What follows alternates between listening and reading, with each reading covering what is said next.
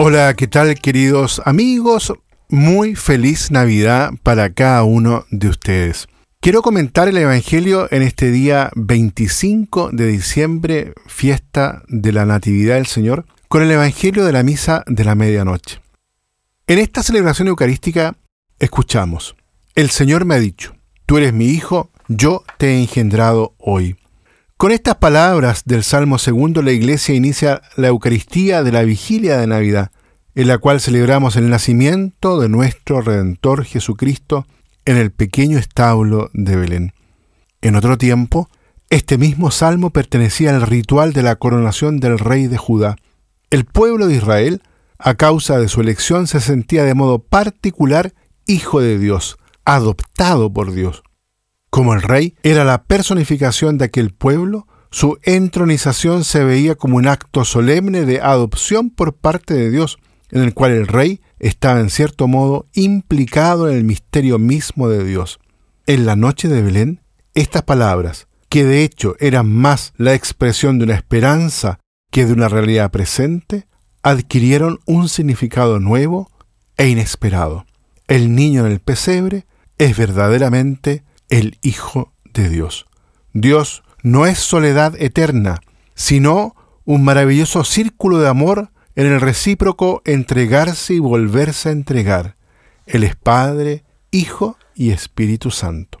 Más aún, en Jesucristo, el Hijo de Dios, Dios mismo, Dios de Dios, se hizo hombre.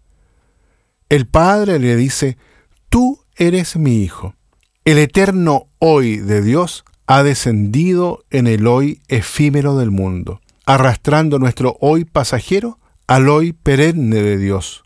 Dios es tan grande que puede hacerse pequeño.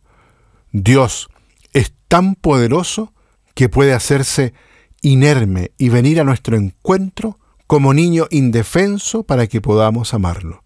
Dios es tan bueno que puede renunciar a su esplendor divino y descender a un establo para que podamos encontrarlo y de este modo su bondad nos toque, se nos comunique y continúe actuando a través nuestro. Esto es la Navidad. Tú eres mi Hijo. Hoy yo te he engendrado.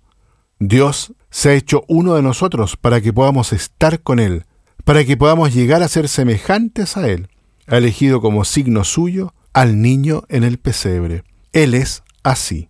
De este modo, aprendemos a conocerlo, y en todo niño resplandece algún destello de aquel hoy, de la cercanía de Dios que debemos amar y a la cual hemos de someternos, en todo niño, también en el que aún no ha nacido. Escuchamos una segunda palabra de la liturgia de esta noche santa, tomada en este caso del libro del profeta Isaías. Sobre los que vivían en tierra de sombras, una luz brilló sobre ellos. La palabra luz impregna toda la liturgia de esta Eucaristía. Salude a ella nuevamente en el párrafo tomado de la carta de San Pablo a Tito. Se ha manifestado la gracia. La expresión se ha manifestado significa lo mismo que lo que dice la expresión hebrea con las palabras una luz brilló. La manifestación, es decir, la epifanía, es la irrupción de la luz divina en el mundo lleno de oscuridad, sin poder resolver su problemática interna. Por último, el Evangelio relata cómo la gloria de Dios se apareció a los pastores y los envolvió en su luz.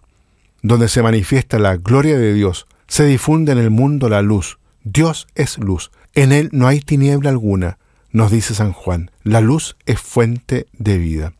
Pero la luz significa sobre todo conocimiento, verdad, en contraste con la oscuridad de la mentira y de la ignorancia.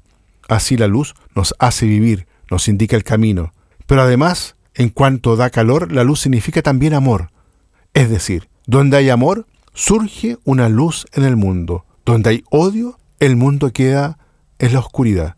Ciertamente, en el establo de Belén aparece la gran luz que el mundo espera. En aquel niño acostado en el pesebre, Dios muestra su gloria, la gloria del amor que se da a sí mismo, como don, y se priva de toda grandeza, para conducirnos por el camino del amor. La luz de Belén nunca se ha apagado, ha iluminado hombres y mujeres a lo largo de los siglos, los ha envuelto en su luz. Donde ha brotado la fe en aquel niño, ha florecido también la caridad la bondad hacia los demás, la atención solícita a los débiles y a los que sufren, la gracia del perdón. Desde Belén una estrella de luz, de amor y de verdad impregna los siglos.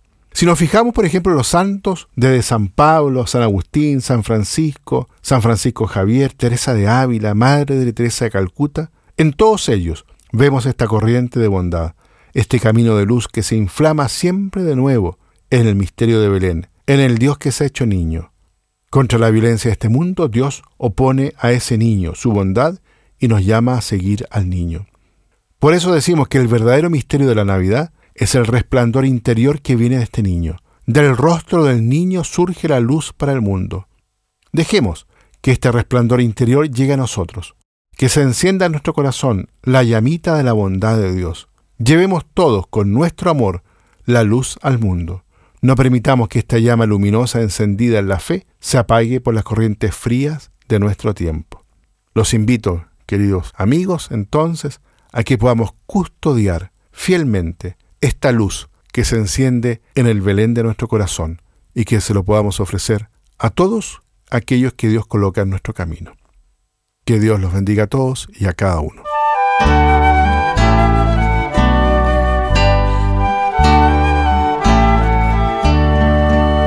Un niño nos ha nacido